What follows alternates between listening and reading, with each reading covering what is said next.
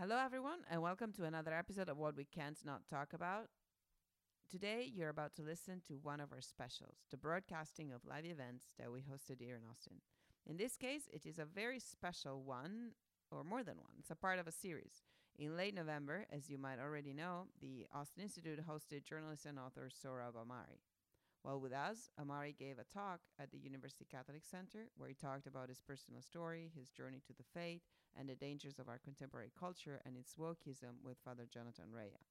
On the following day, he discussed three chapters of his latest book, The Unbroken Thread, with three of our scholars and senior fellows, Professor Jay Budziszewski, Professor Robert Koons, and Professor Margaret Nares. We are now releasing those conversations on our podcast, and you can find them on our YouTube channel too. As you enjoy the conversations, remember that all these events are possible thanks to your generous donations. Today, you're about to listen to the first episode of the series, Tradition Amid Chaos, an evening with Sohrab Ahmari.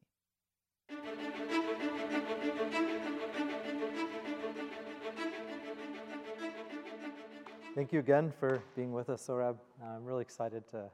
Your story, your uh, conversion story, really is uh, is fascinating in so many respects. So I wanted to start with that, some elements of that, uh, if we could.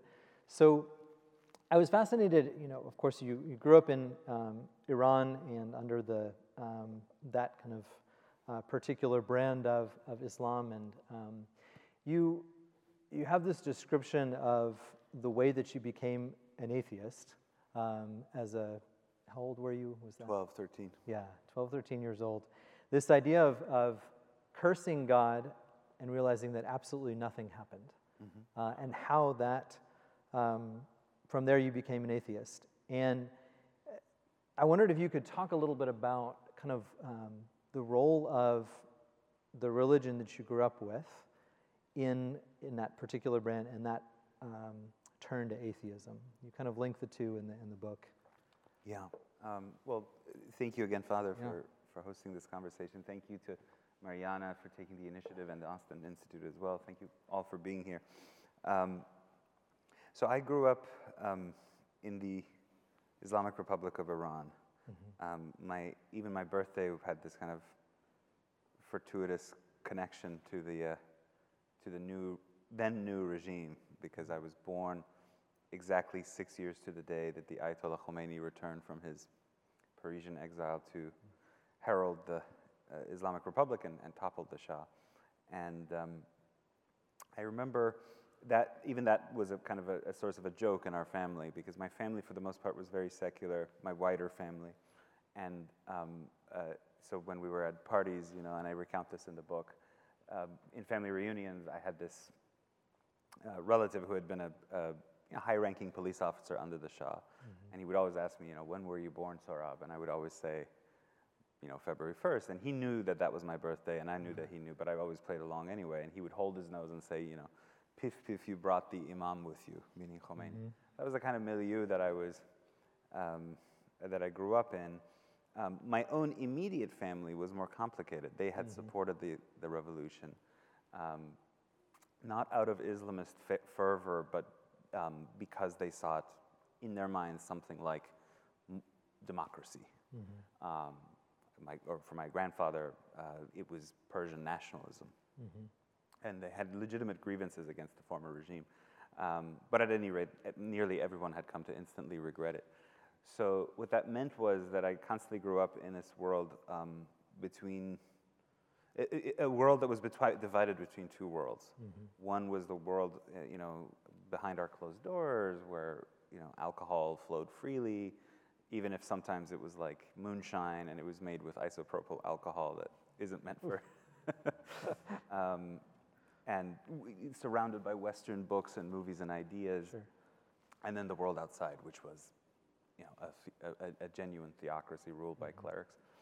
Um, and, uh, you know, that, I, I liked the, the, world indoors better, bottom mm-hmm. line. I, I liked Western things, even the Western things in their kind of lowbrow Western things like Hollywood cinema or whatever. And I just preferred that. I, I thought there was, there was, you know, the, the individual was valued as an individual in the Western imagination, whereas, you know, for in the Iranian imagination, the, the model boy was this boy who actually, true story, who during the Iran Iraq War had strapped grenades around himself and dashed under enemy tanks. Mm-hmm. And that's how you earned your spot on like the mu- murals around the city was by doing that. This kind of act of self-negation. Like you can't blame me for preferring Luke Skywalker. sure. um, at least at that age. So yeah, I mean, and, then and then came the declaration of atheism. You know, we, we were in the north of Iran. A lot of Iranians vacation. A lot of Tehran, the people who live in the capital, go to the north, to the Caspian Sea. You know, geography pop quizzes. You know, it's actually not a sea; it's a lake. I don't know why it's called a sea, but it's just a big lake. So they said they called it a, a sea. Um, and and so we went there, and you know, we had, we were harassed about like alcohol um, on the beach by the morality police whom we could then pay off. Sure. You know, they didn't really, they didn't do, do anything to us. Um, and so all the kind of hypocrisies of the, of the Islamic Republic. So I thought, okay, yeah, let's try it out. If there is a God, you know, something, something will happen. I'll get swallowed up by demonic beings and take, and, and nothing like that happened. Um, but, you know, as I write in the book, you know, there were, there were demons and I was swallowed up, but not quite in that cartoonish fashion. Yeah. And so you kind of then trace the sort of slow um, entering more and more into into that world and feeling um, sort of this this darkness that eventually it took a while to realize was kind of surrounding you, Yeah. right? Um, so yeah, walk us through that. You come to uh, America Yeah. on the, this visa program, right? Yes, um, the, the, the Family Preference Visa Program, aka chain migration, um, got us our green cards. And I, I always tell this story, and if, if you've heard other talks, I apologize, but I have to repeat it because.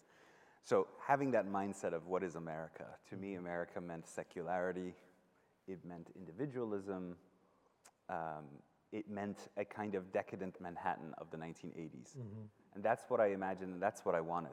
Like, I wanted to, that, was that was where I belonged. So, when we finally got our green cards, I was very happy. You know, we boarded this KLM flight, and the first leg took us to Amsterdam. Okay, whatever. Then we took another flight, and then you watch the flight path, right? Like it's at the projected at the end of the plane.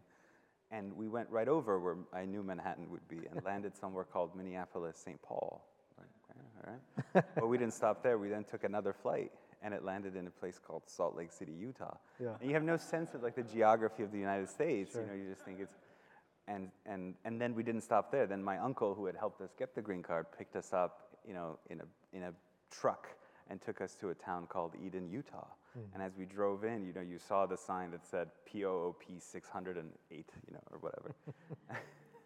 so this is Yeah. not like the America I had been promised. Sure. And, and so, yeah, I mean, I almost instantly shifted my oppositional energies away from the Ayatollahs in the old country to toward what, in a thin, weird way, remained of America's uh, Judeo Christian ethic in the late 1990s in a place like Eden, Utah, or northern Utah more generally. And if I had rejected, you know, the Shiite Islam of my heritage with all its kind of rich iconography and all its tradition of commentaries on, on Plato and Aristotle, I sure as hell was not going to believe in a religion that said that, you know, the ancient Israelites had actually come to America, attempted to convert the natives, failed, but left records of their travails on stone tablets, which then some guy in, you know, upstate New York discovered and decoded using magic glasses. Like, that's an abominably weird religion. So, you know, like, I'm not gonna- Sure. so yeah, I mean, I mean, the rest of the story becomes very American and loses its its exotic quality because then, you know, I, I go through the whole. Uh, I trace the whole journey of of of at least of one strand of Western philosophy. I Sure. discover Nietzsche. Kind of from Nietzsche to, to God is dead. Yeah. Okay, well, what do you do with God is dead? A lot of Nietzsche's kind of heirs in the 20th century had become Marxists, so I became a Marxist. Whatever that meant in northern Utah, you know, it was like just a, a, a guy running his, you know, socialist website from his mom's dank basement, Sure. you know, whatever. And then eventually going to Seattle, where this group had its more serious, like, grip of skill and base at University of Washington. So, yeah, yeah. and then to yeah, into communism, from Sure. Nietzsche to to uh, to communism to Marxism. Yeah. Not, not uncommon. Yep. Yeah. Absolutely. So uh, before we kind of go there, um, you know, it seems sort of a, a, beautiful piece of the Lord's providence that, as you said, of all of the kind of strangeness of some of the tenets of Mormon theology, is your Mormon roommates yeah. uh, and the Bible that was left laying out that right. was led you to this encounter with the Lord, right? In reading Matthew's Passion. Can yes. you talk about that a little bit? Um, yes, but in order for that to make sense, we have to go back a little bit to my Sure. childhood in Iran. Um, when I was a boy, obviously, I had the kind of simple faith of children where you think there's a bearded man um, in the upper regions of the heavens who, if you kind of close your eyes and talk to him, he'll get you that Lego set or whatever. Um, so I had that kind of faith. But then as I grew older and I took, you know, Islamic education courses um, in, in Iran, I was introduced to the Shiite religion's martyrology right, of the, and I won't get into the, what divides Shiites and Sunnis, it's complicated, but ultimately it comes down to who should succeed the Prophet Muhammad. Um, and um, the Shiites obviously believe that it should be his, his family, his, his blood descendants, and the Sunnis do not. And those blood descendants, one after another, are, are killed by the Sunni caliphs. Um, and it's those descendants of Muhammad whom, whom Shiites revere. And as I was losing my faith, like in that episode that I just described, at the same time, I still found the idea of kind of the ultimate Shiite martyr figure, which is mm-hmm. Hussein ibn Ali. Um, his story I found strangely moving, mm-hmm. and his story is that he's, you know, he's he's isolated in the desert. You know, they, they've told him if he comes from Arabia to, to Kufa in Iraq, he can lead an uprising against the, the caliph. But little, you know, he did not know, in fact, or actually, let me correct that. He knew, but nevertheless took the journey that that uprising had already been put down, so that the caliph's army surrounded him with just 72 warriors and, and their retinue of women and children. Mm-hmm. And, he, you know, he tells his disciples that you can leave me if you want, and none do. And they're all massacred, um, including the children. And this idea of someone laying down his life for his friends, mm-hmm. I found incredibly moving at, at, a kind of romantic or aesthetic level, sure. um, even after I had become an unbeliever. Now, fast forward back to where we were in the story. Um, I had Mormon roommates at, at, at one point, and they um, left their King James Bible around.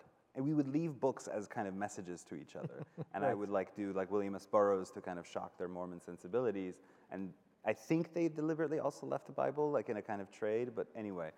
so I picked up the book and I went to the New Testament because it was the new one. I was like, why would you read the old one? right?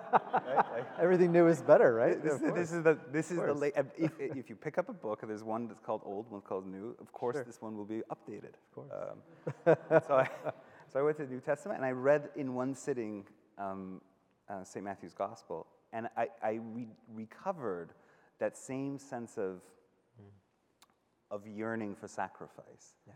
Um, that I had first encountered now, I would say, in a kind of echo or shadow mm-hmm. of our Lord's Passion in, in the story of Hussein.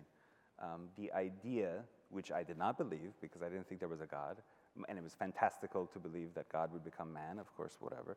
But just as narrative, the idea that God Himself would condescend mm-hmm. to become one of his creatures and then allow them to scourge him and spit on his face and sort of was very moving. And I thought this is very touching. Um, and it stayed with me. It was sort of seared into my, somewhere in my mind. Sure. Yeah. And kind of flies in the face of, of Nietzsche, right? It's the exact opposite. It's, a, it's an absolute reversal, yeah. Yeah, the great. Of course, Nietzsche has great contempt for that. Sure. He says this is the slave morality. Even your God is a weak, kind of weakling. Yeah, right. it's a great reversal. So we'll come back to that with uh, when you pick up Benedict. But um, so you transferred from Utah State to uh, University of Washington in Seattle. Yeah. Um, I like what you say about um, uh, kind of this uh, disillusionment of realizing. You say it was obvious that the full-time socialist life was possible only for the children of the upper middle class. This kind of just the elitism, right? Um, and you talk about the obsessive mono thought and claims of omniscience that sort of ultimately was just was just repellent and was off-putting, right? Um, can you talk about kind of your move from that towards more of the postmodernism, critical theory, and all of that? Yeah, I mean, um, I have to say, first of all, I mean, th- there's. This is me talking in 2021 and not who I was then.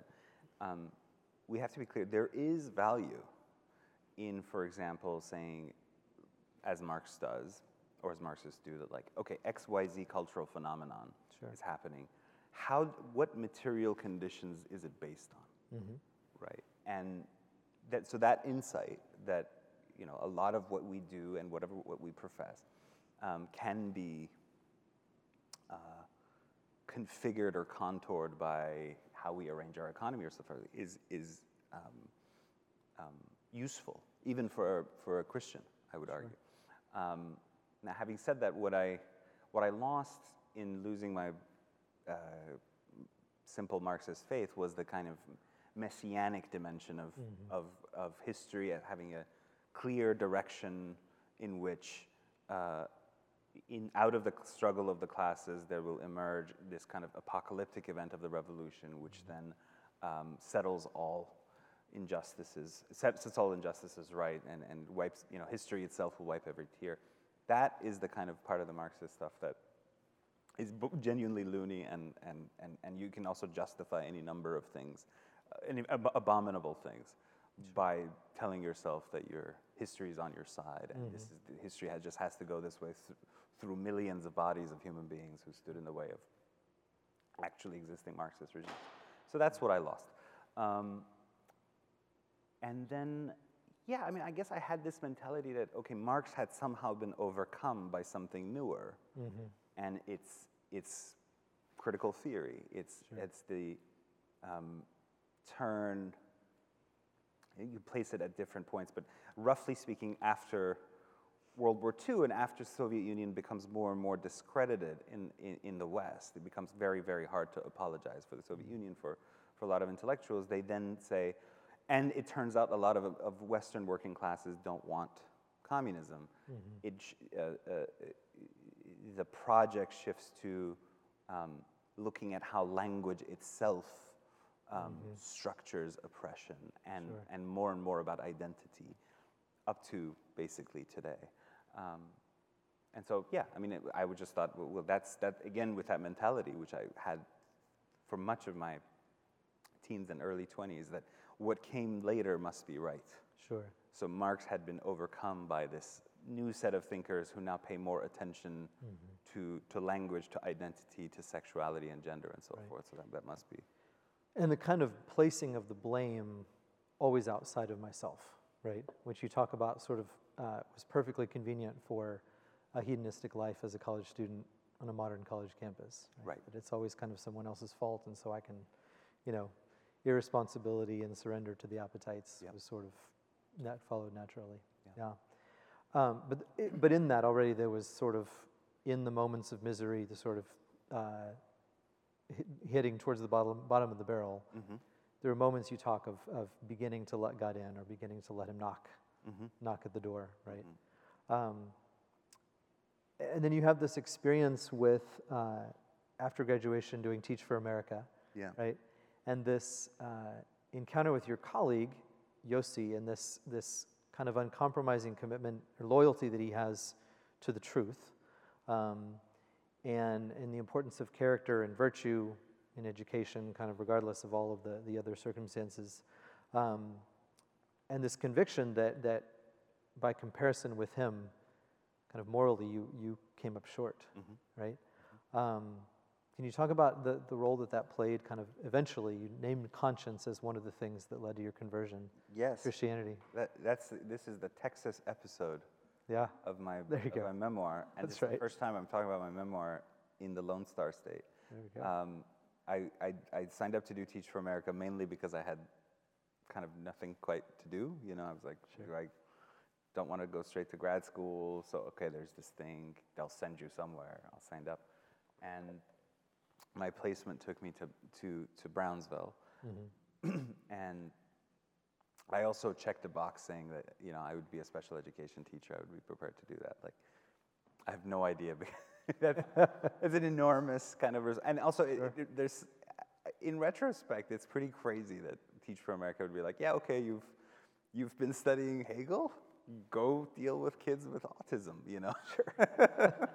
Not a natural jump. um, it, not a natural jump, but yeah, it also demanded a lot of you. Um, and th- I was I, I roomed with a guy who was also in Teach for America. He was Israeli American, um, and um, we um, taught at the same school as well. He was an English teacher. I was a special education teacher, and he was very very committed to the job. Like he would get up at 4:30 in the morning. By five, he was in his classroom, lesson planning. You know, every day he had a very clear sense of what his, his kids needed to learn, and he would assess them rigorously and would stay hours afterward. Whereas I, you know, was kind of just floating through. I would show up at the kind of when I was absolutely required, and I would leave. Um, now, paradoxically, or I, not paradoxically, but ironically, the um, school administration loved me and, and had initially come to disdain my friend. And the reason was that, as I learned in an American public school system, a teacher can get away with a lot by mm. just talking a big game in the faculty meeting. You could just sort of be like, yes, these ch- children need more adaptive instructional technology. and, and the, and the principal will sort of be like, oh man, that kid, that, that Sure. guy's my star. Whereas my friend who was actually doing a, a lot was running into resistance because he would not just automatically pass kids. They, he had, they had to show they'd learned. And this was not pleasant for the parents and for the other for the administration, but he stood his ground, and over time, he uh, earned this enormous respect from the kids, from the parents, from other teachers, from the administration. And watching that process unfold, because early on I would tell him, because I, he was bound for Harvard Law School, mm. so he'd gotten a deferral to do Teach for America, and I would say, like, I would say, why would you jeopardize that? Just pass them. Who, who freaking cares? Like, and he would say, no, that would be a lie. Mm-hmm. And his insistence on that point was a kind of moral mile- milestone for me. And I became aware of my own conscience, like that, be, because I would, there was this inner voice that was already telling me that, like, that's a better man, objectively speaking. Maybe not just as a professional, but as a man uh, or as a human being. And if there is this sense that someone is better in some respects, then there must be some measure, some universal gauge against which people can get um, judged. And if such a th- measure exists, how did it come into being? And how is it that I'm interiorly aware of some objective norm that seems to be built into human affairs? So I didn't become a believer right then and there, but those questions would, you could see how it could easily lead to um, essentially a kind of natural theology or a, a, a conclusion that there must be a God who rules this moral order Sure, and has created it. sure. So you have then you have an experience with initial experience with the mass. Thank you, um, and and uh, and the strange experience of of seeing a portrait of Pope Benedict XVI, who was reigning at the time, and being moved to tears, right? And just this this desire for what you name is like a desire for authority, Yeah. and a hunger for authority in your Yeah. soul.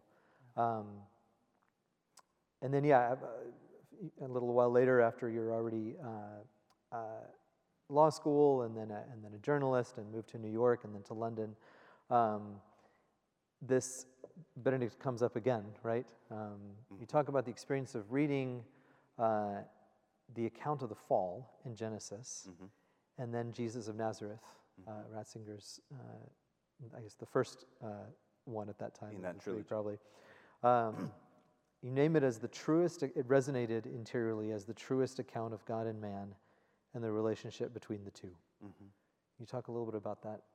Yeah, I mean, it's um, uh, it's an echo of Chesterton's famous line that that the fall is only the only aspect of divine revelation for which we have empirical. Empirically evidence. verifiable, right? Um, I, um, I mean, I certainly had, had seen that both in myself and in, in the human world around me. Um, and so I, you know, at this point, I was open enough to think, okay, what does the Bible actually say? And I should, I should read it for myself. So I began reading the Torah in this beautiful translation by, by Robert Alter. At the time, he had only done the Torah, but now he's done the entire Hebrew Bible. And um, I remember in Genesis um, encountering, um, especially the, the, the bit when um, Cain kills Abel, and he hears this voice, um, What have you done? What have you done? Your brother's blood cries out to me from the ground. First of all, I mean, the literary beauty of that. But uh, uh, setting that aside, that's a voice that I had constantly heard up to that point in my life. At various points, when you, Yeah. you feel like you come up short, there's this voice that says, What have you done? What have you done? Yeah. Um, and then simultaneously, I began to read Jesus of Nazareth, especially that, the, the first volume. And Pope Benedict connects the whole story of the Bible such that you see that across the two testaments, or across the Hebrew Bible and the, and the New Testament, there is this one narrative arc of God drawing, disclosing ever more of himself until shockingly he, he discloses himself in the form of a, of a man.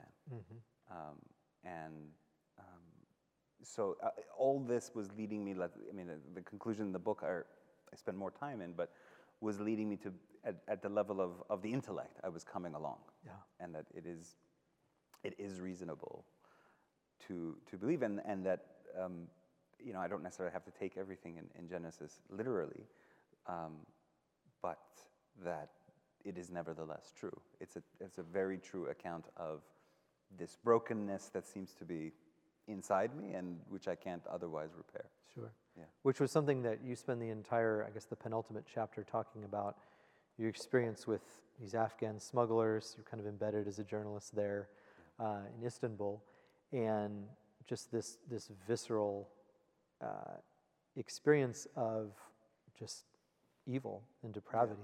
Yeah. Um, and you talk about it as kind of this reflection exteriorly and materially of your own spiritual state, right? Um, so you say the mystery of evil and the reality of the conscience compelled me to assent to the Christian faith. Um, and then there's another experience of the Mass. Yes, this is a definitive one. Yeah, talk about that. Sure. So yeah, I mean, I was I was based in London and had moved with with my wife, and um, I had at this point decided that I wanted to become a Christian, um, but I didn't know which kind. Even though so much of my sensibility had already been shaped by Pope Benedict's books and um, these encounters with the Mass, I still, you know, it didn't occur to me to just right away become a Catholic, but I had an um, Anglican evangelical friend who suggested I go to this church um, called Holy Trinity Brompton, which is in South Kensington, and so that's where I would I would go Sundays. And then on one Sunday, I noticed that there's another church right next to Holy Trinity Brompton called the Brompton Oratory, um, and it's this kind of neo-baroque um, edifice. It was very attractive, and it just said, you know, solemn, solemn high mass for Sunday. And I walked in right after having already gone to the kind of jamboree of, a, of an evangelical service, and um, that mass, uh, which is very difficult for me to summarize briefly. I mean, I'm, I'm very proud of the, the writing in that chapter in that book.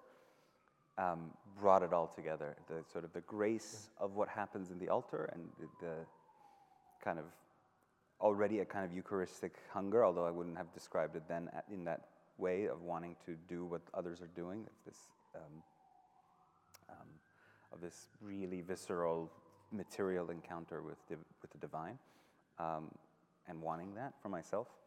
Uh, and then the authority of the church. Sure. Its tradition, its tradition, the beauty of its liturgies, and so forth. So that I decided to Yeah. become a become Catholic. So I went to and I like knocked on the door of the oratory house. It's, ba- it's basically Yeah. where the priests live. And this kind of wizened old priest opened the door and he said, you know, you know, how can I help you? And I said, uh, I want to become a Catholic. And he didn't miss a beat. He just said, very well, I shall instruct you. He didn't tell you RCIA starts on Tuesday at 7 p.m. You come know, in, fill out this form. There's no form. Yeah.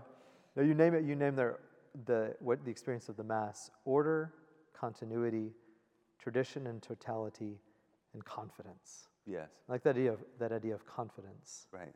Um, Of the church uh, being her own proof, not needing anyone's validation. This the one institution, Yeah. continuous, survived various Roman despots and, and, and Napoleon and Stalin and everyone else, and saw them all off. And that, in a way, is like, that doesn't want you to believe in, in God per se. I had already come to believe in God, but to say that if there's one divine institution on earth, it's this one Sure.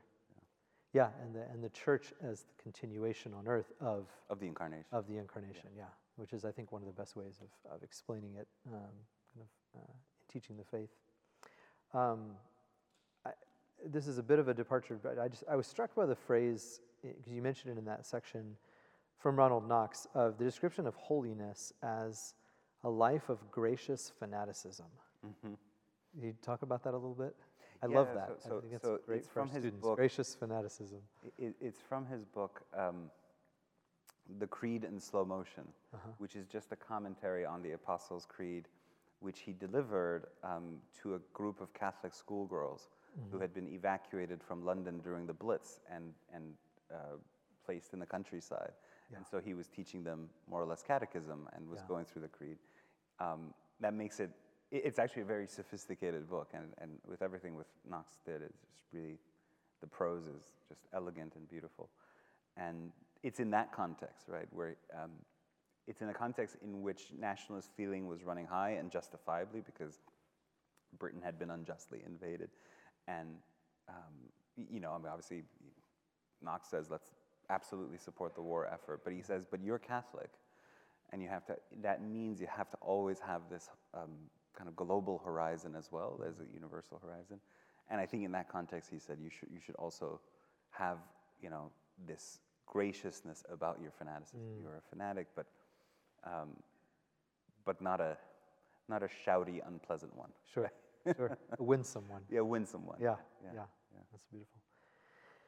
So um, then you write uh, your second book, um, and you start out with this this uh, description of the martyrdom of Saint Maximilian Kolbe, one one Max. Yeah. Um, and of course, the letter is, or the whole book is kind of, uh, and ends with this very beautiful direct letter to your own son, Max. Um, can you talk a little bit about that contrast of the perfect freedom that you see in, in Maximilian Kolbe and his sacrifice, and then your own kind of um, nightmare uh, that you describe for your son, Max? Yeah, so The Unbroken Thread is a book I wrote for my, my son, who's named after Maximilian Kolbe. I won't belabor the story. I imagine most of you know the story, but just very briefly for those who don't, um, he was a Polish Franciscan friar, and in um,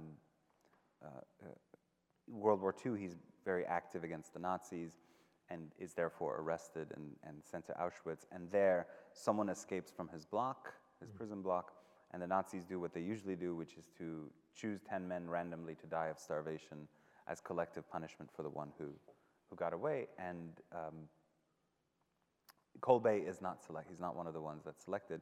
But when he hears one of the condemned men cry out, "My wife, my children," he steps forward for the line and and, and chooses to to die in place of this person, and horrific death of of slow starvation and dehydration.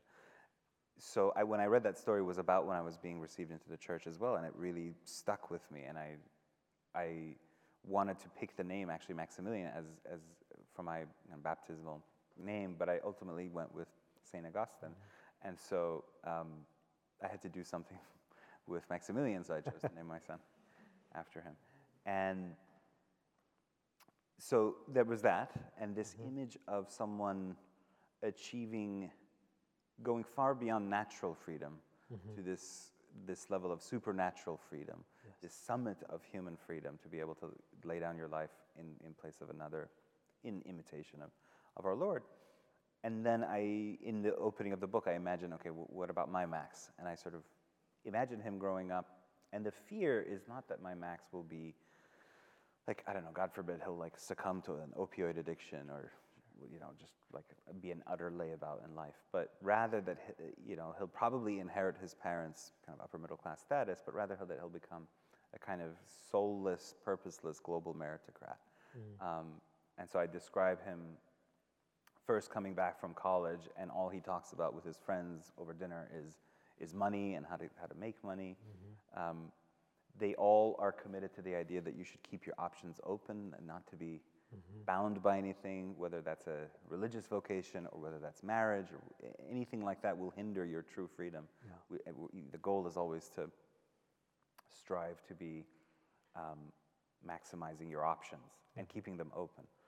And it, actually, I, I should mention, I, I, I went to a talk while I was writing this, this part of the book, went to a talk by the prelate of Opus Dei, and he said, some, one of the young men asked him as, as a question, saying, you know, a lot of my friends have this sense that they shouldn't, they, either they shouldn't get married, they shouldn't go into anything that would kind of commit, commit them for the long term.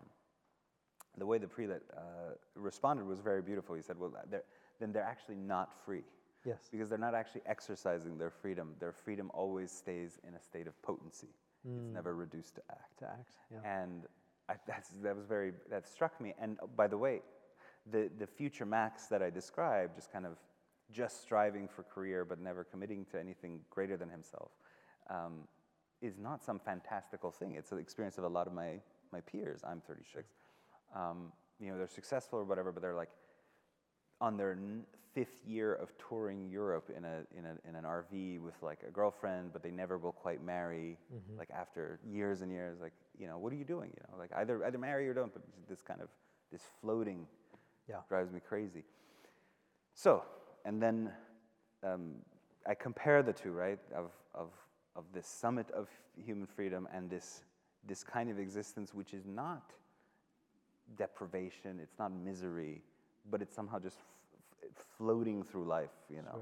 Uh, and so, how do I guard myself, my son, against this this other outcome, right? How do I? Because our culture actually constantly tells him to keep his options open, Right. to not to to just seek his own material well-being. And so, I wrote the unbroken thread as a Yeah, so the paradox of, of finding freedom through binding oneself. yeah. If I, if I can just, if I can quote you to yourself here. You That said, feels good. sure. You said, the Western dream of autonomy and choice without limits is in fact a prison. The quest to define ourselves on our own is a kind of El Dorado, driving to madness the many who seek after it. For our best, highest selves to soar, other parts of us must be tied down, enclosed, limited, and bound. Yeah.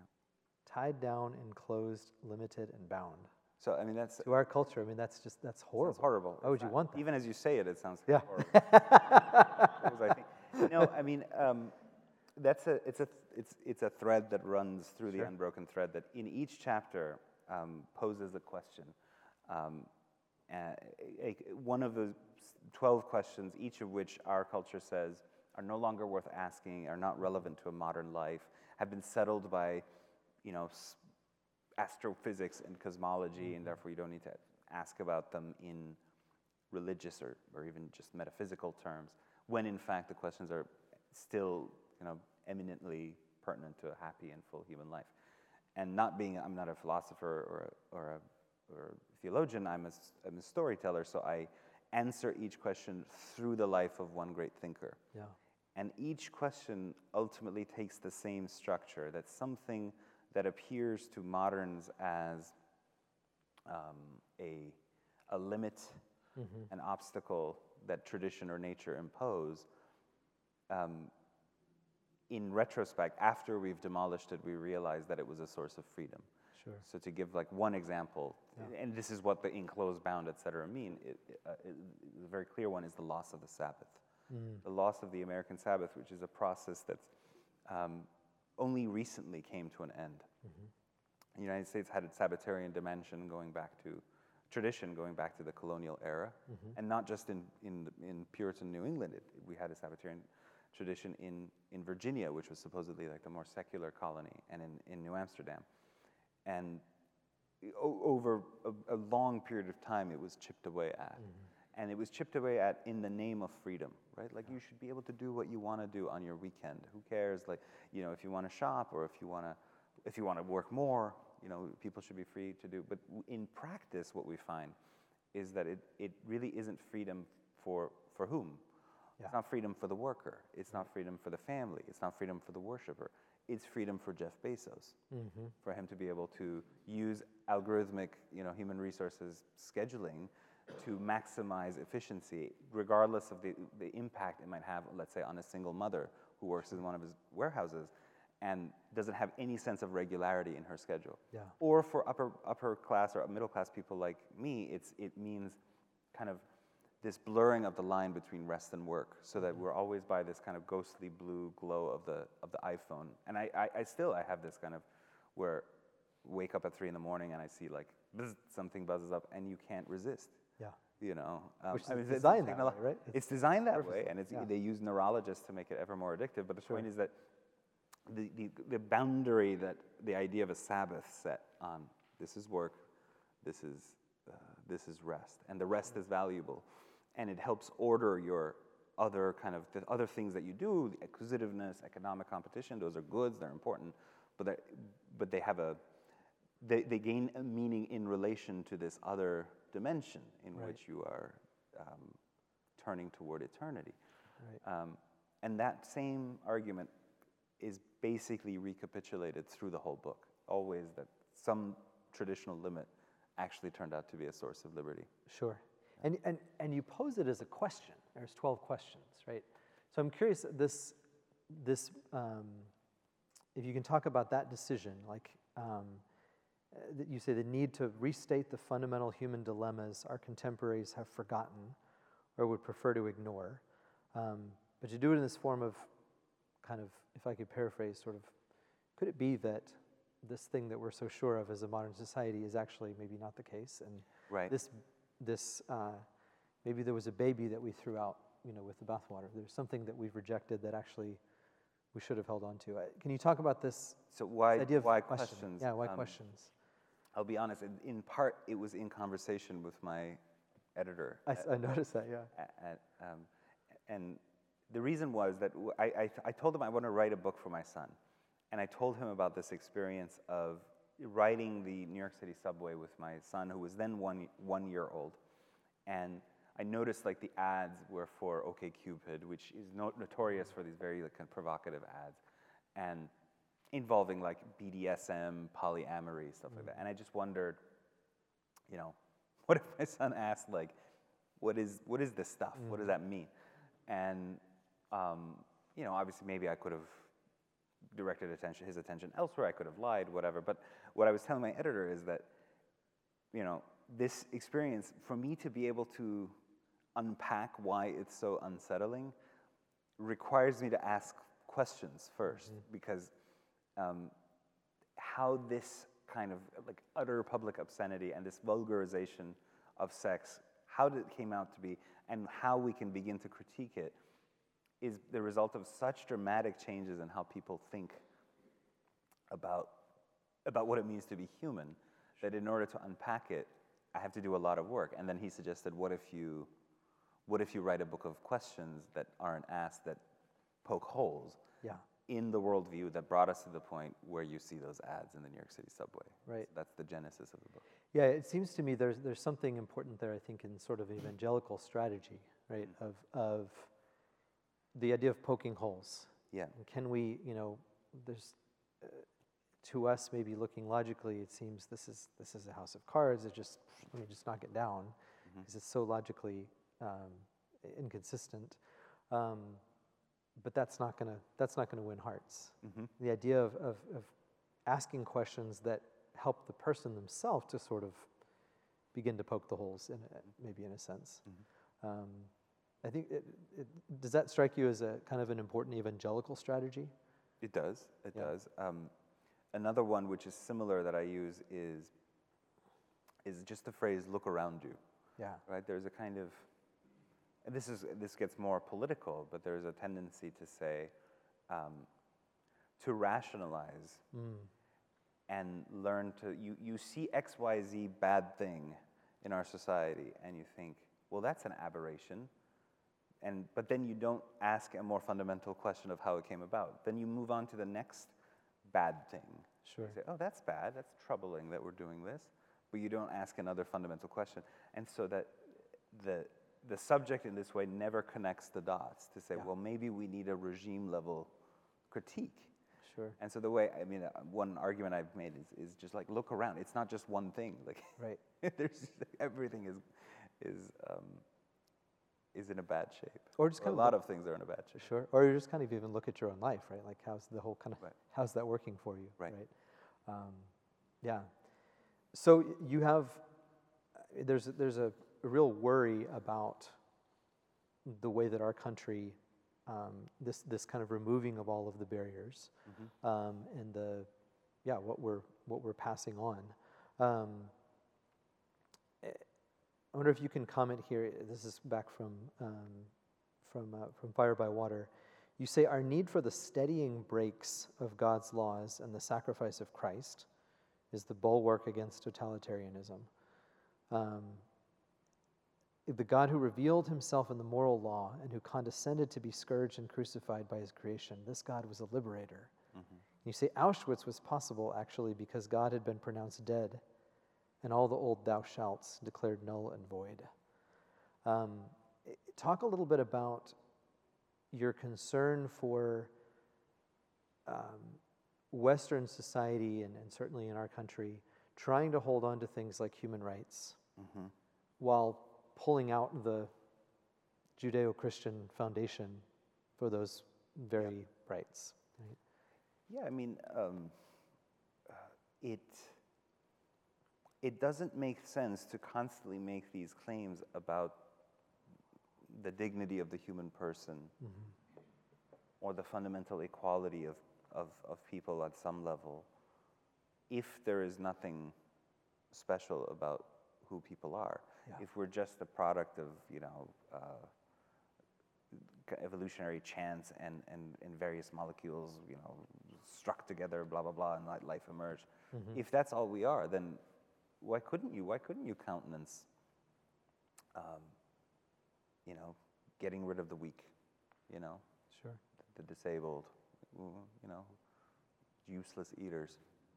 And we are getting there in a Sure. weird way. In, uh, uh, our discourse of, of autonomy and so forth has brought us back to um, thinking of certain lives as lives unworthy of life, to use the language of the Nazis with respect to people with disabilities, um, because the language of autonomy, the language of rights, the language of justice lacks that undergirding that of, uh, of uh, religious ideas or um, uh, values that made them legible Sure. and, and without which they can, that even rights talk, especially rights talk, can become really monstrous. Yeah. Yeah.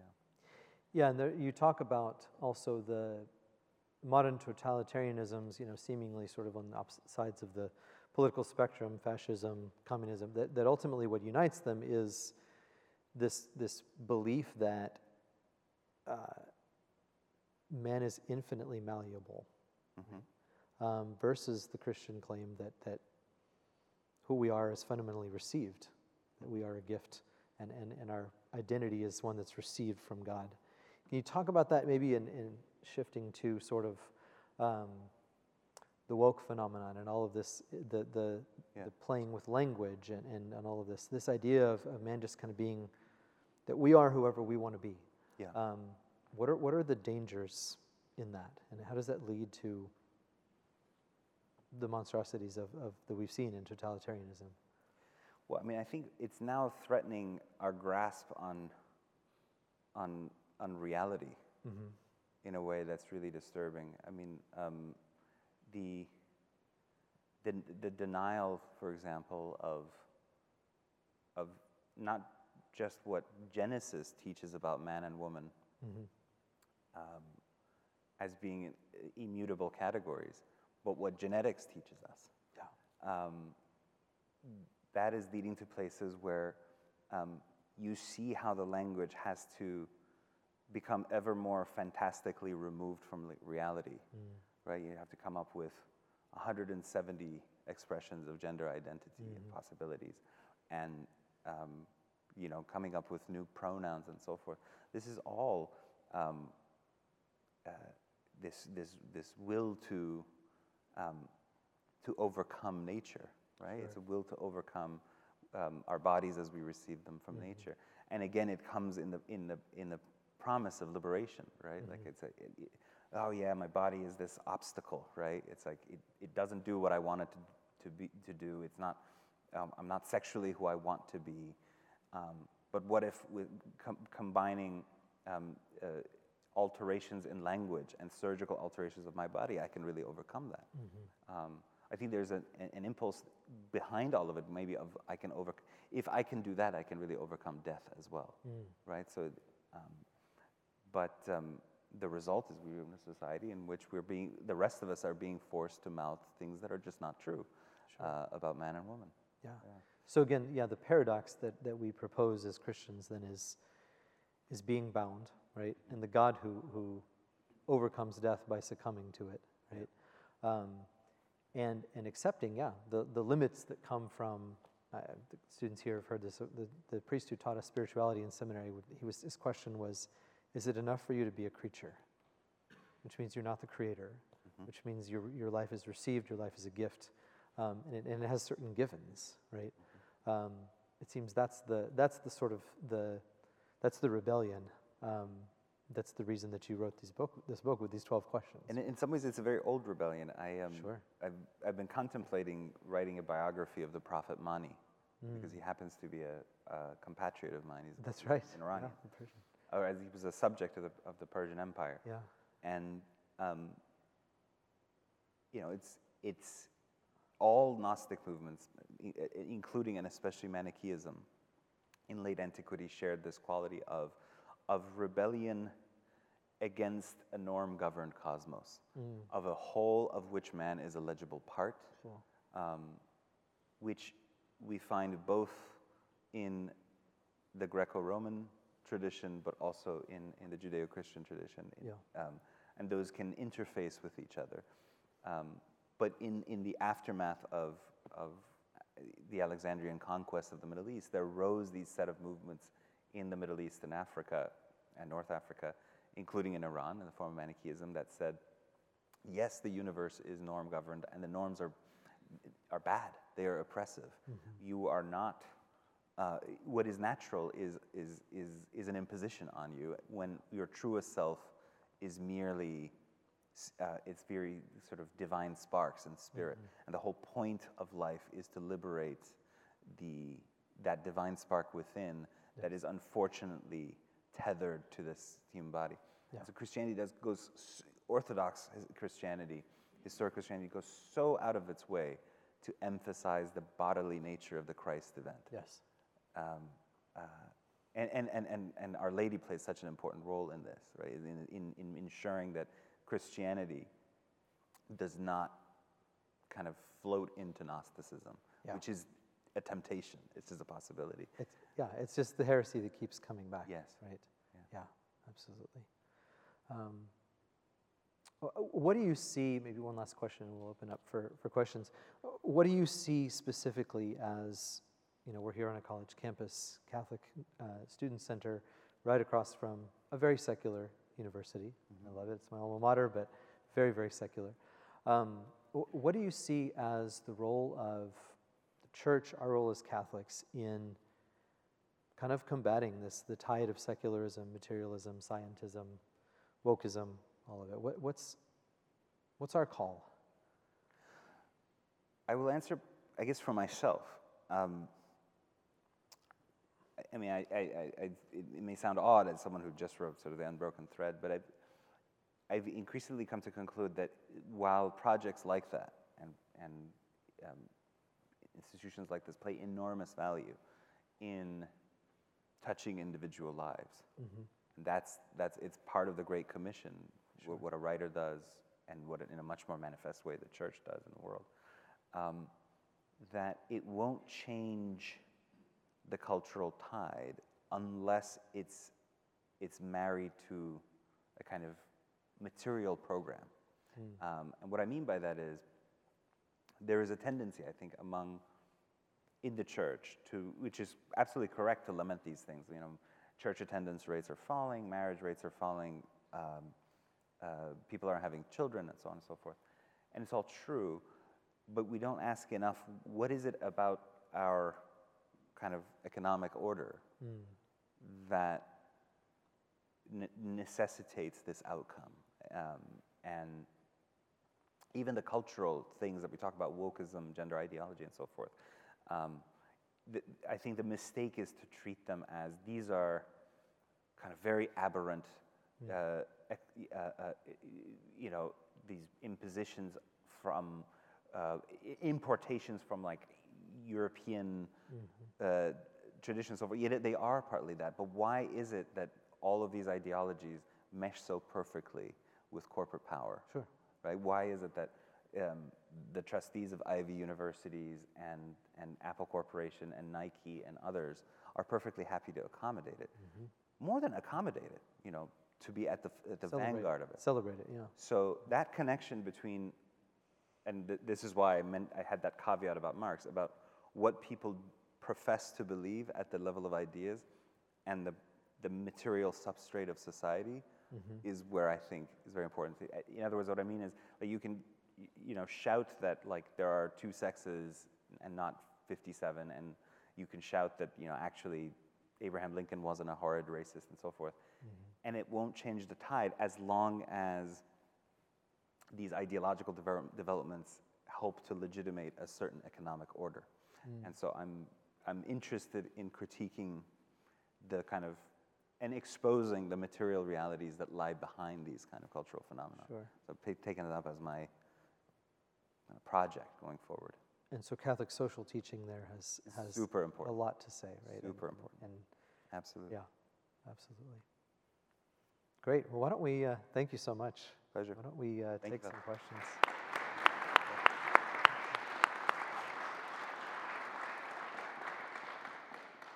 So we have uh, one microphone and uh, two students who will be running it around. So please raise your hand and be happy to take some questions.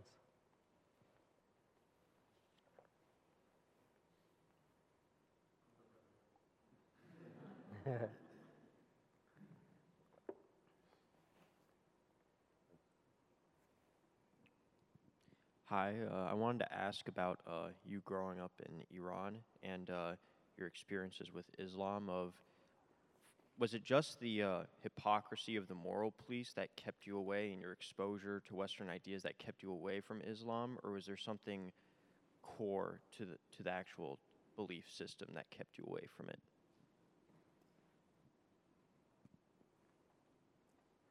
To untangle it all, one is I think that um, there are things about Islam that I now respect as a Catholic far more than I did when I was a secular.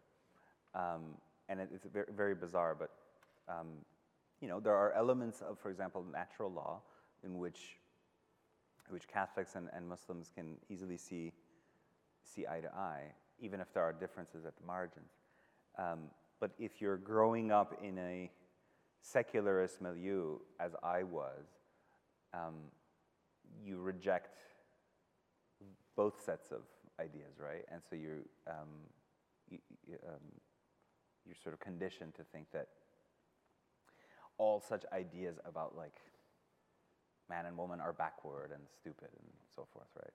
Um, that's one part of it. The other part of it, I think, you know, um, I've come to um, obtain a Catholic idiom for thinking about Islam through the Regensburg Address by Pope Benedict. Mm-hmm. Um, that there is a difference um, in the faith, and there, there is that side in Islam which is, it, which is kind of irrational and, and doesn't satisfy, or at least didn't, to my 14 year old mind, didn't, and still today, I should say, doesn't satisfy the demands of reason.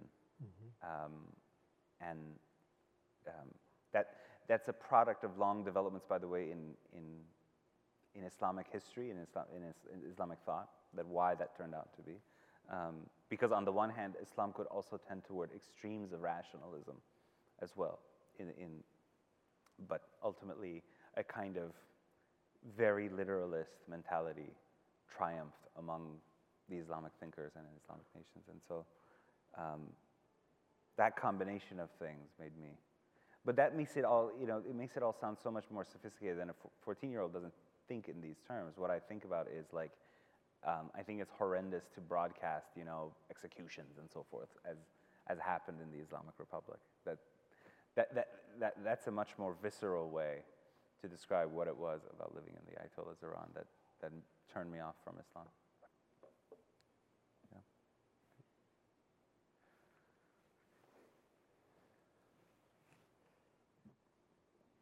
Um, do you think about the millions of people in the Middle East who are like you were when you were a kid who have no knowledge of Christianity? And do you think that there is any horizon in which it might be possible that missionary activity could work in the Middle East? Or has that always been impossible because of the penalties for apostasy and for um, conversion of a Muslim to Christianity? That's a very good question. I'm, um, I'm better versed with some nations in the Middle East than others. Um, so certainly Iran is a very complex situation because um, you, the Catholic Church has a presence there and ministers to historic Christian communities, which are some of the oldest in the world. Mm-hmm. Um, and in order to minister to them, it means having to play by the, the rules of the Islamic Republic, which means you know, no, no evangelization of, non of, of, of Muslims.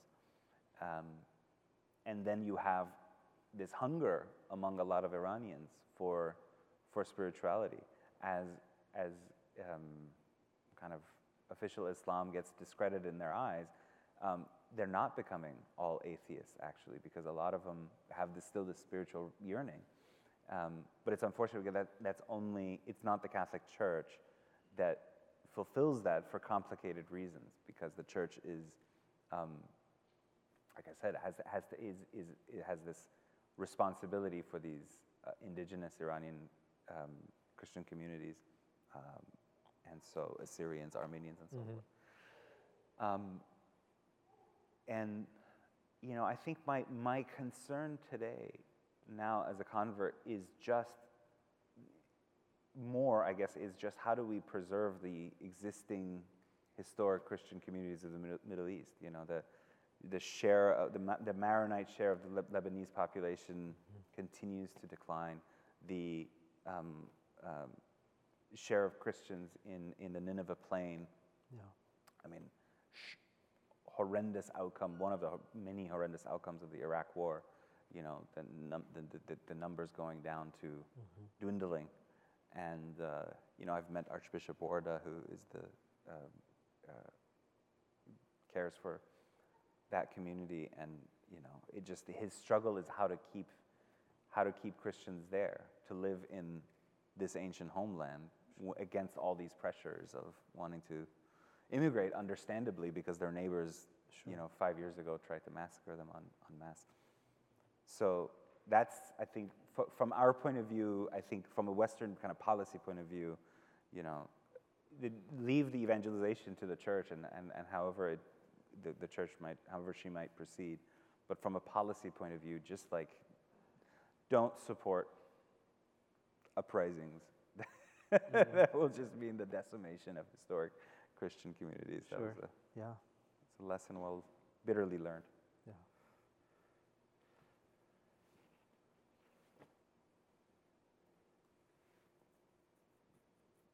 If if there's no one else, um, uh, I have yeah the, the you mentioned how conscience sort of saved you. So I was wondering. I know that there's an ongoing criticism about you know, the U.S. liberal system, and we, we don't want to get into yeah. the whole conversation. But couldn't we argue that as long as religious freedom is guaranteed, you had that Bible next to you, and nothing. The, by the way you described your life, it doesn't sound like there needs to be a lot more than just this freedom. And then once that is there, regardless of how bad the culture around us is, there is something that rings true. So I mean, it's Yeah. sort of like it's my question is like, is there? It sounds like there's maybe more hope than we're actually. So, you know, tha- that's a very good question. Here's what I would say is that um, that historic Christianity has generally not said, well, let, let the culture go as it might, as long as, uh, you know, as long as there's like a bare minimum of freedom, which, by the way, that bare minimum of freedom is also getting squeezed as, as the church comes under attack. But um, let the culture become, you know, a kind of vast bed of thorns, and, you know, we'll see which gospel seed um, flower and which all go to waste. Um, the, the model which uh, I take, especially from Cardinal Danielou, great French Jesuit, in the book Prayer as a Political Problem, is, is of the church and civilization encompassing each other so as to protect the faith of ordinary people. Um, and what that, what specific structural form that might take might change from age to age. But the bottom line is, for, for Danielou, is that um, he, he argues that Christianity is meant to be a mass religion and not a religion of a few spiritual elites who can withstand any difficulty, mm. mass pornographization or persecution or what have you, and a few that will get through it. That it's a that it is absolutely we have that in the church of heroic faith like that, but it also should be a, a faith of you know like kind of the ordinary Roman citizen who after the Constantinian com- conversion was like, okay, I don't understand everything in the creed, but like I'm now benefiting from efficacious sacraments. I have a humane order where you no longer expose babies to unwanted babies to die outside the city walls and so on and so forth. Um, that um, that there's a kind of this is a much more embedded material structural account of let's say of cultural Christianity. And it isn't that every person in there, their salvation is guaranteed. Every person has intense spiritual faith of a, of a saint. A lot of people are, you know, again, they're just ordinary Christians. And this was obviously a huge problem for, for, for Augustine, how to, how to deal with kind of the middling Christian. But I would say that historic Christianity has preferred a culture in which there can be at least middling Christians who benefit from, from sacraments. Um, and then, then one in which only a kind of spiritual elite can thrive. And we say, oh, okay, well, you failed. Like, we created this horrible civilization. Could you, get, could you have walked through that, that bed of thorns and kept your faith intact? Um, that is, is, there's almost something Pelagian in that vision of like, I will do it myself. You know, Christianity is structural, it's communal, it's a mass religion. Our Lord is constantly in these scenes of ordinary joy. He's in weddings, he's in, he's in funerals. Um, so that says something about the mass nature of the religion.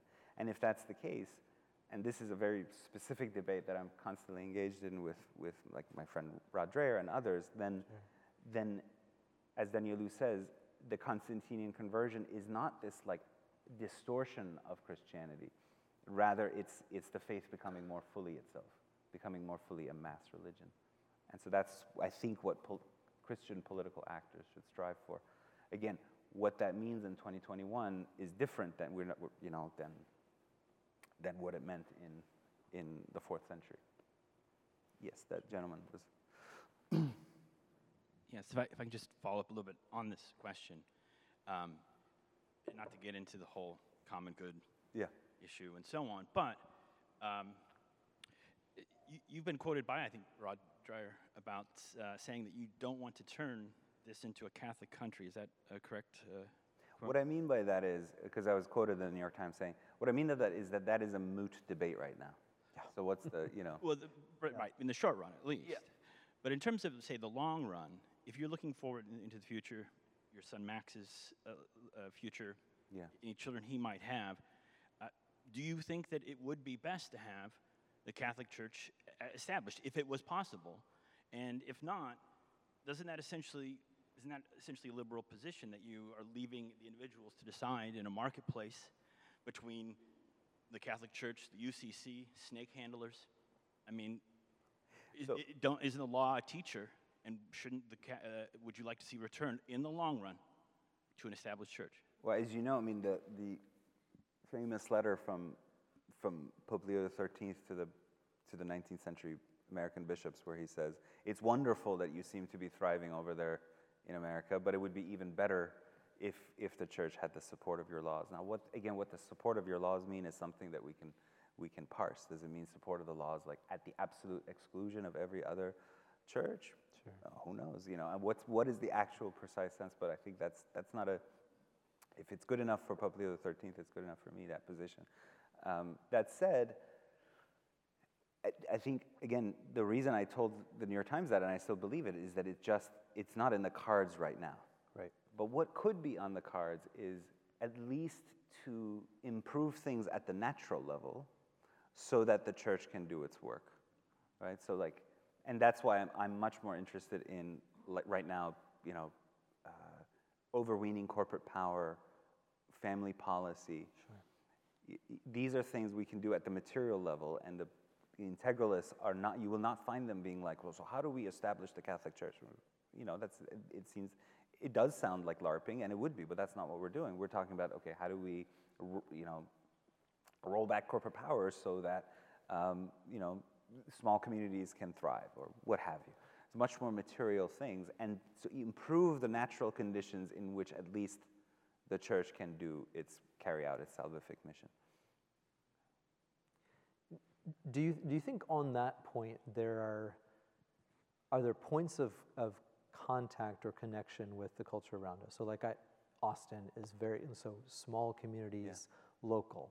Okay, great. Well, there's something, you know, there, there are points of contact there with Catholic social teaching or something like, um, you know, people's, uh, people suddenly becoming more open to the church's teaching on, or at least I shouldn't say the church's, people suddenly beginning to oppose contraception simply because it's not green. And say, okay, well, there's something there we can work with, right? Like that's part of what we're saying, right? It is that it's, it goes against natural law and the way that we're made.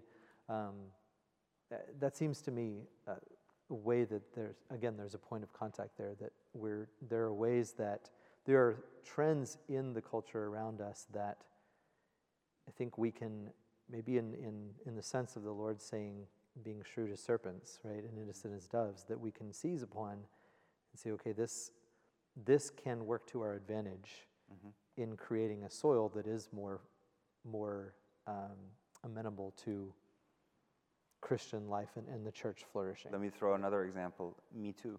Right? Me Too is, in a way, a recognition that the sexual revolution did not liberate women, yes, but mainly liberated uh, caddish men, yes, the Harvey Weinsteins of the world. right, And so, as the culture, as the secular culture begins to come to terms with, okay, that did not work, right? And there are cases where, where um, of legitimate criminality and, or at least just sort of systematic harassment being tolerated. Okay, and it's very interesting. For example, um, at various publications, you know, now I mean, the media I've heard where it's like the the company is saying like two drinks at the at the company party, right, or or things like that. Um, or, or attempting to solve the problem caused by it by a kind of absolutely punitive me- where it's like you can still you hook up as you please but afterwards the morning after there might be an accusation and your procedural rights might be abridged but it is what it is because that's how so the church is like oh may, you, know you're not happy with the world? You know there's this whole thing that we developed over two millennia about how men and women can relate in a humane way um, that doesn't require after the fact you know punitive prosecutions in which the accused rights are, are have to be abridged in order to advance justice, but actually you can do it in a proactive way. Or, or you know, uh, there are modesty norms. There are there are reasons why men and women need sometimes separate spaces, and so on and so forth to control like, libido dominandi. Um, so that's just one more example of where there's a there's something in the culture where my, where even seculars are becoming aware of, of a crisis, and I think not just Catholics, but even more kind of traditional people can be like, yeah, that's why we did that. That it wasn't just because we were arbitrary and wanted. It's because if you you know let X Y Z appetite free, it'll it'll cause harm. Right. It, it'll leave you unhappy. it almost seems like there's there's like there's a fatigue almost of, of that people are just eventually going to be exhausted with the sort of these things coming to their logical terminus and then we have to be ready as, as, as a church to step in and say would you be open to another perspective here or do you know why that happened like yeah that seems to be tremendously important and there's the role of the questions right yeah Hi, thank you for uh, the conversation. Um, I was curious about your comments regarding the relationship between certain ideologies and economic power and corporate power. Yeah. Um, I'm curious what you think is the kind of long term, uh, what's the end game there? Is it just like profit maximization on the part of maybe large corporations, or why would, say, Jeff Bezos, who, who you brought up, or Apple, which you also mentioned, why would they align with certain ide- ideologies Yeah. over others? Thank you. Um, I think that they, that that um, kind of corporate wokeness fulfills several functions for, let's say, a ruling class that's composed of large holders of capital and generally the professional managerial classes that service them. I am not a, a, a Burnhamite in the sense that I think that capitalism has been abolished and we just now live under managers only.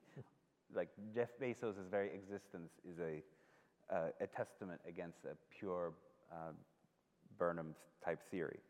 But if that's the ruling class, what does it do? One is it deflects attention away from, um, from much graver injustices, right? If I can get you to think about, obsess about a company that, where you can, when you fill out your HR form, there are 57 different pronouns you can choose from or whatever, you are not thinking about the fact that the company employs, uh, you know, slave labor in Vietnam and, and China, right? So you d- deflect, or, or you, you're, not, you're not paying attention to um, kind of disparities in pay that have con- continuously grown between the ordinary worker in a large company and the chief executive class. So instead, you're talking about this sort of linguistics, uh, cultural stuff, um, and you're endlessly distracted. Another kind of deeper role that I think, again, I hate to use the word because it's somewhat become meaningless, but it, it, does describe something. Another purpose that wokeism serves for our ruling classes, I think, is that in a certain way, the world that they want to create is a world in which um, you're purely a kind of homo economicus. You're just an economic unit, uh, free to move across borders, whether as labor, capital, uh, uh, service, or what ha- services, or what have you. And they, they view various things as hindrances to that the nation, historical memory, um, or, or the family, right? Because it binds people in various ways and it resists being totally economized. Um, political community, in, in a real sense, that, that a political community in which various um, economic issues are still democratically contestable because it's a nation says, no, no, no, we don't necessarily want X, Y, Z, or we don't want you to exploit our resources in this way or that. All of this is in the way. So I think gender ideology and the kind of toppling of all the statues helps because if people don't have historical memories, if their public squares are denuded of historical memory, mm-hmm. in all its complexity, good and bad, Jefferson Davis, Davis and Lincoln, whatever, you have people who are just perfect consumer gig workers, mm-hmm. and they, they, they don't have anything that any attachments, and are, are they are easier to. It makes them governable. It makes them disciplinable, more easily. Sure. Yeah. I mean, JP2 saw that in Poland, right? It's the- Yeah. You wipe out the poetry and the history, and Yeah. yeah, yeah. I think we have. On that point, I think, think uh, you brought up a good point that the economic model underneath it is really the incentivizer for the culture. How, particularly here, particularly here in the U.S. and, and probably globally, we've become very complicit in this, right? I mean, how many people here will give up Amazon tomorrow? Right. How many people really go and look at a product and see where it's made? Yeah. Do you buy things here in Austin, right? Do you buy things? he- So, given that fact, you know, because I'm a big believer in distributism as well as a, a much better economic model, do you really believe that people will actually get there? I, I, I, do have one example where I think it can happen, and it's craft beer, right? So when I look 30 years ago, there were like three or four big major breweries. The beers were pretty much all the same. But if you go down to Hays County, I was driving down to Jester King, and I passed a dozen microbreweries. Now, these breweries are all viable entities, and the beer is obviously much better, but it takes a willingness of someone wanting to buy a beer for $5 instead of a six pack for 350 do you really think that's a possibility? And what do you think would have to happen culturally for some of that to take place? Um, so I'm not a, an expert on the beverage industry at all. Un- un- unfortunately, I, I never outgrew my like college beer taste, so that I basically drink Stella, you know, and the waterier the better. You know, like when I, when I see these fancy thick beers, I yeah. Anyway, um, uh, so I've tended to argue against the idea that your consumer choices can change the balance of forces. I think for the most part, even your kind of dissident con- consumer choices, your craft beer, your, you know, or whether it's a choice of education, you know, classical Christian academy, so forth, they're kind of like, those are good choices, and I would personally make them. It means you have to be willing to forego some degree of convenience or some degree of marginal price difference, um, marginal price advantage. So fine, you know. But at the but at the level of, of the system level, those are priced in, right? So it's like you're still just making a consumer choice. Um, um, it's it's you know when people want to shop, if conditions are such that it's more it's cheaper to buy from Amazon, most people will, will buy from Amazon. And it'll be like boutique people and, and types who will kind of make the dissident choice. But overall, it doesn't change the kind of social balance of forces. Um, but consumer groups can have a lot of power. And we used to have a much more um, robust kind of consumer advocacy system than I seem to remember now, where if I, if I I don't know, like you, you, you buy something and it's not the one, the thing you wanted, then you go back to the store and you're, you have to like, they're like, no, no, no, but you have to call this number and it's, it routes you to Bangladesh. So eh, how do you address that in consumer groups? Um, but for the most part, I think the, the way people have to be emp- empowered is at the workplace. And so, um, and that because that's, um, that's the space in which we are subject to the greatest degree of private tyranny, where in the kind of 18th century ideal in which these economic ideas were formulated. It's like, I meet you, I have, I have eggs, and you have butter, and we exchange. But that's not how, what, that's not the kind of exchange that happens post-industrial revolution. You come to me and you sign this dotted line, and I suddenly, I physically own you for eight hours of your day or more, and I can subject you to, to nearly anything, and much of it is not democratically contestable. So to shift that, I think we need uh, we need a kind of new labor movement in the country. Why is it, for example, that Amazon workers tend to reject the big labor when they move in, like in that Alabama warehouse? So that, that the labor movement has to do soul searching. Has it become too managerialized where it has no, no credibility with workers? Anyway, these are complex questions, but the, my, my point is that um, I tend to favor what Michael Lind calls, calls countervailing power. The, the moment when corporations were most willing to serve the common good was this period between 1945 and roughly 1970 before the kind of aggressive neoliberalism took off. And that was a point where you had this kind of constant triangulation between labor, government, corporations, and then the church or churches as this kind of cultural overseers or, or uh, referees in a way mm-hmm. between the three sides. And you can, you can have discussions in that way.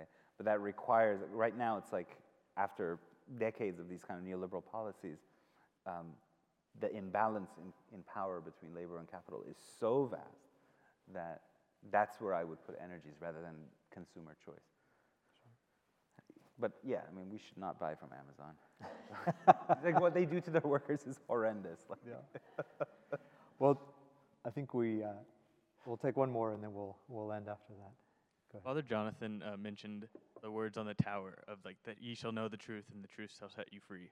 But how can a college student operate within the system that rejects truth entirely? Great question. Way to go. I, I don't know what, I really don't know how to answer. I think, um, uh, you know, I, I recently got involved with something called the University of Austin, um, which is a new university dedicated to countering the kind of monothought that prevails on college campuses and so forth. And I'll be honest, I joined very early on telling them that I would be a critic. And I would be a critic of the mission of the university precisely because um, their emphasis is so much on, on mere free speech and free inquiry. Those are important things in a university, to be clear. I don't, I don't think that, uh, you know, uh, I, I, certainly don't want a censorious university in which um, um, free inquiry doesn't happen or free, but to make them the highest good of the university mm-hmm. is to forget why it was that the free speech university of the 60s and 70s became the super PC universities of the 80s, 90s, and, and the aughts. Mm-hmm. And so that's a, that's, a, that's an institution building problem for, for Catholics to renew Catholic education and to recenter it on the truth, on the truth as a person. Mm-hmm. Um, and other institutions as well that we have to build in a similar way. But in the meanwhile, I don't know what to say. Like, I, I do think, you know, as much as you can to like speak the truth in, in classrooms in which you're, it, it may not be well received, but have courage um, and support the, the chaplaincy and Father John's work. And, yeah. But it's tough. I mean, I wish I had a better answer. I don't know. Yeah. Yeah. Sorry to end on a grim note. no, but I think we've you've outlined we've outlined a lot of it's it's the uh, my sense is the there is a tiredness there is a this this uh, living by a lie is is ultimately not sustainable and Yeah. and it, it will fall apart at some point and we have to um, have kept the bridge of trust if you want to use that expression like that that bridge open enough Mhm. by asking the questions, by posing, you know, could it be that there are some holes here? Yeah. That I think when it does fall apart, people have something to come home to, you know? Um, because I think your story shows that, I mean, this, the truth is what our hearts are made for, right? And, and, and it, we will, it, it, it will find us, right? If we are in the slightest bit open, He will find us. Um, so that, that's the, the message of hope, I guess. Um, so please, God, let it be so. Sohrab, thank you so much for sharing your story with us. Thank you. Father. Prayers for you and your family.